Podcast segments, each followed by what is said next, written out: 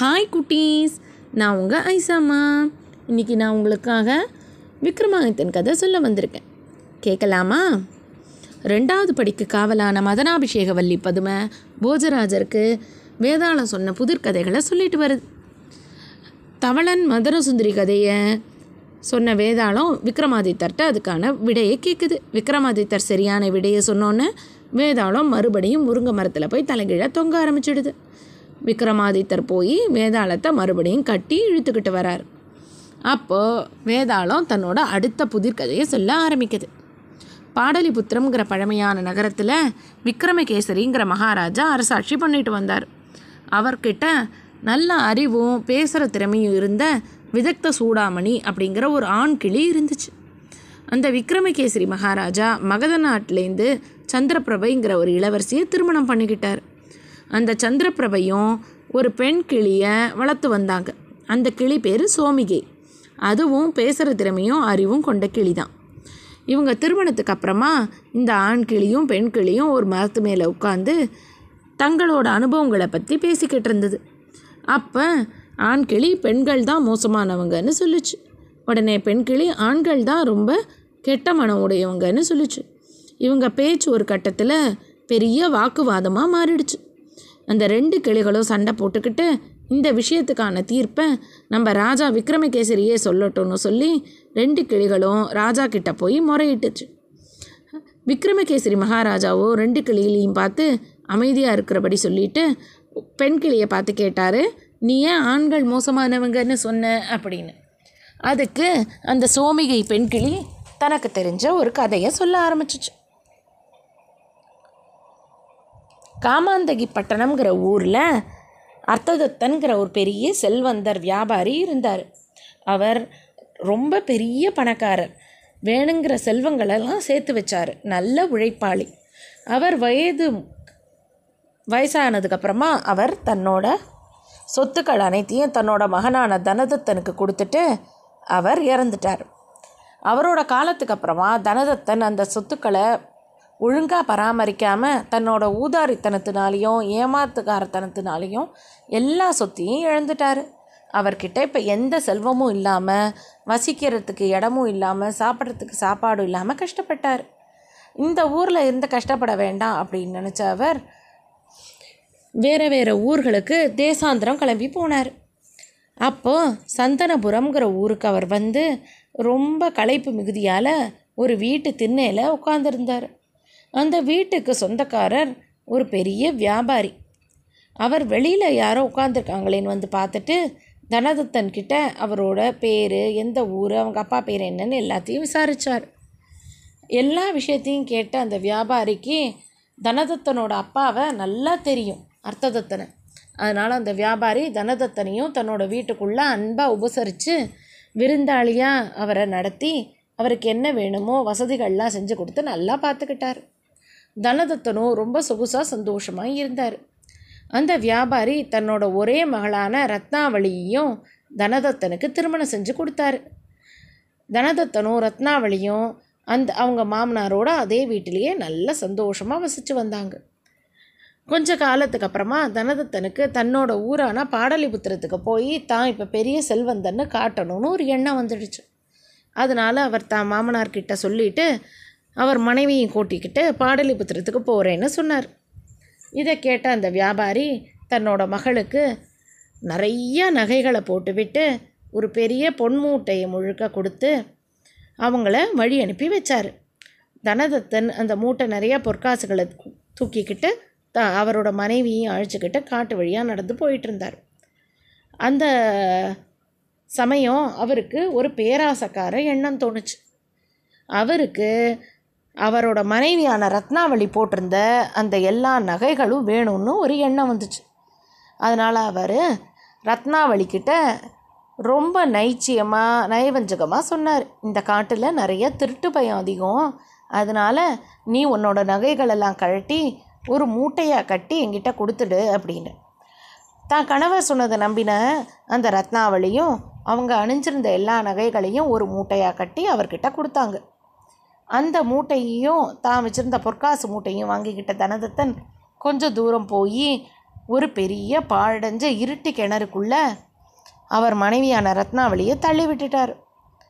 அந்த ர அவர் தன்னோட ஊரை பார்க்க போயிட்டார். அவங்களுக்கு என்ன ஆச்சுன்னு கூட தெரியாமல் கொஞ்சம் ரொம்ப கஷ்டப்பட்டு ரத்னாவளி அந்த கிணத்துக்குள்ளேருந்து பக்கத்தில் இருந்த செடி கொடியெல்லாம் பிடிச்சு கஷ்டப்பட்டு வெளியில் வந்தாங்க. அவங்களுக்கு மறுபடியும் எப்படி போகிறது எங்கே போகிறதுனே தெரியல. அப்புறமா கஷ்டப்பட்டு வழி விசாரித்து தன்னோட ஊரான சந்தனபுரத்துக்கே வந்துட்டாங்க. ரத்னாளி ரத்னாவளியோட கோலத்தை பார்த்த அவங்க அப்பா அவங்கக்கிட்ட என்ன நடந்துச்சுன்னு கேட்குறாரு ரத்னாவளி தன்னோட கணவரை விட்டு கொடுக்காம அவரை யாரோ திருடங்க தூக்கிட்டு போயிட்டாங்கப்பா என்னையும் ஒரு கிணத்துல தள்ளி விட்டுட்டாங்க அப்படின்னு மாற்றி சொல்லிடுறாங்க. அந்த வியாபாரியும் தன்னோட மகளை பத்திரமாக பார்த்து நல்லா வச்சுக்கிறாரு. பாடலிபுத்திரத்துக்கு போன தனதத்தன் தான் கையில் இருந்த செல்வங்கள் எல்லாம் செலவழிச்சிடுறாரு. அவருக்கு அந்த ரத்னாவளியோட நகைகள் எல்லாத்தையும் செலவழிச்சிடுறாரு. மறுபடியும் அவர்கிட்ட பணமே இல்லாத நிலைமைக்கு வந்துடுறாரு. அதனால் தன்னோட மாமனார்கிட்ட போய் அவரோட சொத்தெல்லாம் வாங்கிட்டு வரலான்னு மறுபடியும் சந்தனபுரம் வந்து மாமனார் வீட்டுக்கு போகிறாரு ஆனால் தனதத்தன் அங்கே மாமனார் வீட்டுக்கு வர்றத தூரத்துலேருந்து அவங்க மனைவியான ரத்னாவளி பார்த்துட்டு வேகமாக ஓடி வந்து தனதத்தன் கிட்ட அவங்க அப்பா கிட்ட அவங்க மாற்றி சொன்ன விஷயங்களெல்லாம் சொல்லிடுறாங்க. அதை கேட்ட தனதத்தன் சரி அப்படின்னு நினச்சிக்கிட்டு அதுவும் அவருக்கு சாதகமாக பயன்படுத்தி அவரோட மாமனார் வீட்டில் சந்தோஷமாக இருக்கார். அவருக்கு எவ்வளோ சந்தோஷமாக அவர் மாமனார் வீட்டில் இருந்தாலும் அவங்க சொத்தெல்லாம் தனக்கு தான் வேணுங்கிற எண்ணம் வந்துடுச்சு. அதனால் ஒரு நாள் இரவு எல்லாரும் தூங்கிக்கிட்டு இருக்கும்போது அவங்க வீட்டு கஜானாவில் இருந்த அத்தனை செல்வத்தையும் அவரோட மனைவியோட நகைகளையும் இன்னும் மீதி விலையுயர்ந்த பொருட்களையும் எடுத்துக்கிட்டு திருடிக்கிட்டு அவர் சந்தனபுரத்தை விட்டு வேறு ஊருக்கு கிளம்பி போயிட்டார். இந்த கதையை முழுக்க சொன்ன அந்த பெண் கிளி இப்போ சொல்லுங்க அவருக்கு ஆதரித்த அவங்க அந்த மாமனாரையும் அவரை நம்பின அவங்க மனைவியையும் ஒரு தடவை இல்லை ரெண்டு தடவை இத்தனை தடவை ஏமாத்தின தனதத்தன் வந்து கொடுமையானவர் தானே. அதனால் ஆண்கள் தான் கெட்ட மனசு உடையவங்கன்னு அந்த பெண் கிளி ராஜா கிட்ட சொல்லுது. இதை கேட்ட விக்ரமகேசரி ராஜாவும் அவரோட தீர்ப்பை சொல்கிறதுக்கு முன்னாடி விதக்த சூடாமணி ஆண்கிளி என்ன சொல்லுதுன்னு கேட்குறார் அப்போ ஆண்கிளி அதோட கதையை சொல்ல ஆரம்பிக்குது. ஹர்ஷவதிங்கிற நகரத்தில் தர்மதத்தன்கிறவர் இருந்தார்.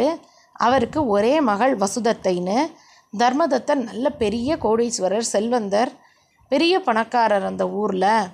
அதனால் அவரோட மகளுக்கு தாமிரலிப்தி அப்படிங்கிற நகரத்தில் இருக்கிற ரொம்ப அழகான அறிவான ஒரு இளைஞரை சமுத்திரதத்தன்கிறவரை திருமணம் செய்யணும்னு நிச்சயம் பண்ணாங்க.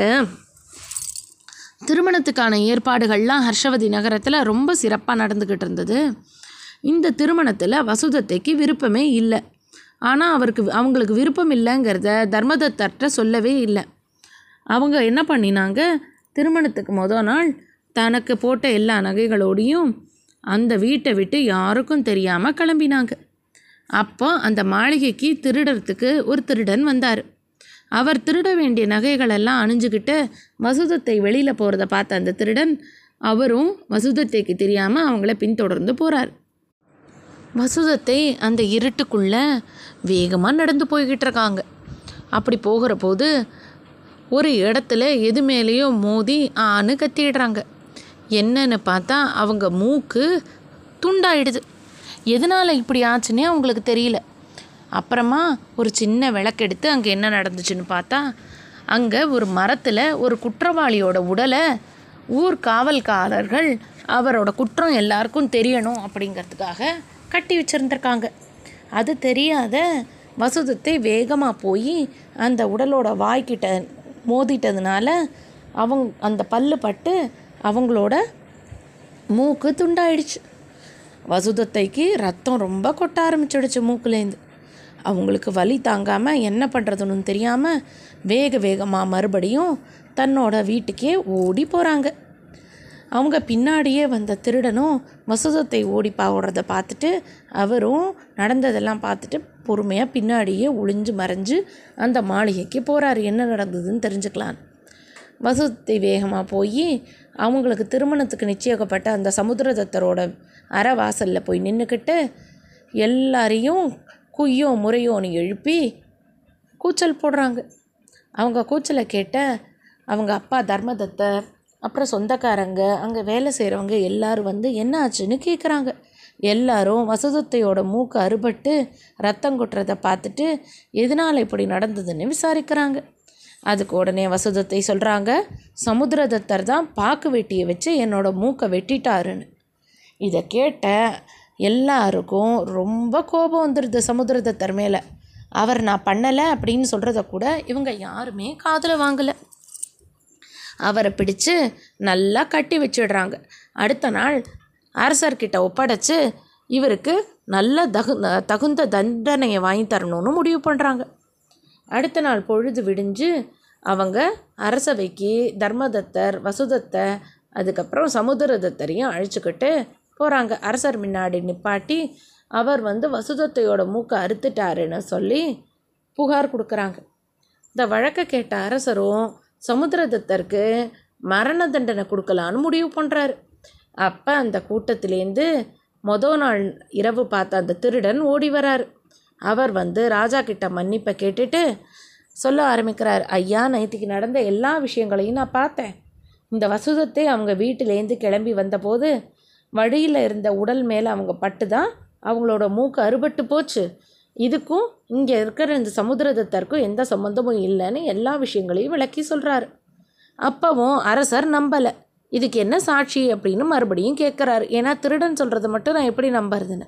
அதுக்கு உடனே அந்த திருடன் சொல்கிறாரு ஐயா அந்த உடல் இன்னும் அந்த மரத்துக்கு மேலே தான் இருக்குது அந்த உடலோட வாயில் பார்த்தீங்கன்னா வசதத்தையோட மூக்கு இருக்கும்னு சொல்லி அனுப்புகிறார் உடனே ராஜாவும் சில வீரர்களை அனுப்பி அந்த உடலோட வாயை பரிசோதனை பண்ணி பார்க்க சொல்கிறாரு பார்த்தா அந்த வாய்க்குள்ளே தான் வசுதத்தையோட மூக்கு இருக்குது இதை பார்த்த உடனே ராஜாவுக்கு ரொம்ப கோபம் வந்துடுது.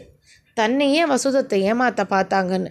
அதனால் அவங்களுக்கு பெரிய தண்டனையை கொடுத்து சிறைச்சாலையில் அடைக்க சொல்லிடுறாரு.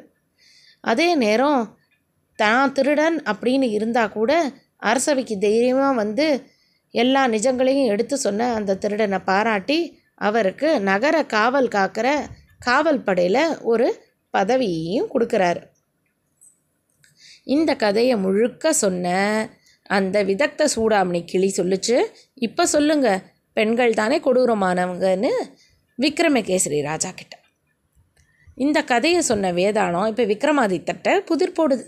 விக்ரமாதித்தரே இப்போ நீங்கள் பதில் சொல்லுங்கள் இந்த கதையில் வந்த அந்த தனதத்தர் அவர் வந்து தன்னோட மனைவியே தள்ளி விட்டுட்டு அவங்க இறந்தா கூட பரவாயில்லன்னு சொல்லி நகைகளை கொள்ளடிச்சிட்டு போனாரே. ஒரு தடவை இல்லை ரெண்டு தடவை இல்லைன்னு அவர் கெட்டவரா? இல்லை. தன்னோட மூக்கை தானே வெட்டிக்கிட்டு அந்த பழியை சமுதிரதத்தர் மேலே போட்டாங்களே.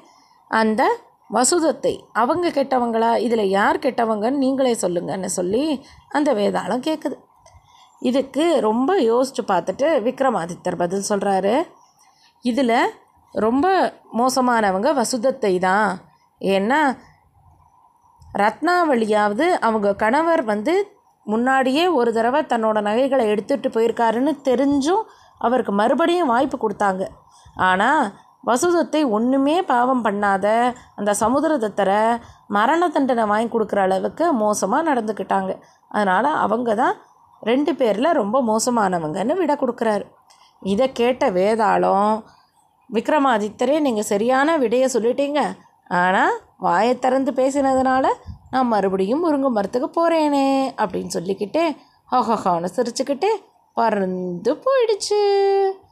தன்னோட முயற்சியை கைவிடாத விக்ரமாதித்தரும் மறுபடியும் முருங்கை மரத்தை நோக்கி வேகமாக நடந்து போகிறாரு முருங்கை மரத்து மேலே ஏறி வேதாளத்தை பிடிச்சு கட்டி திருப்பி அழிச்சுக்கிட்டு வரபோது வேதாளம் அடுத்த கதையை சொல்ல ஆரம்பிக்குது.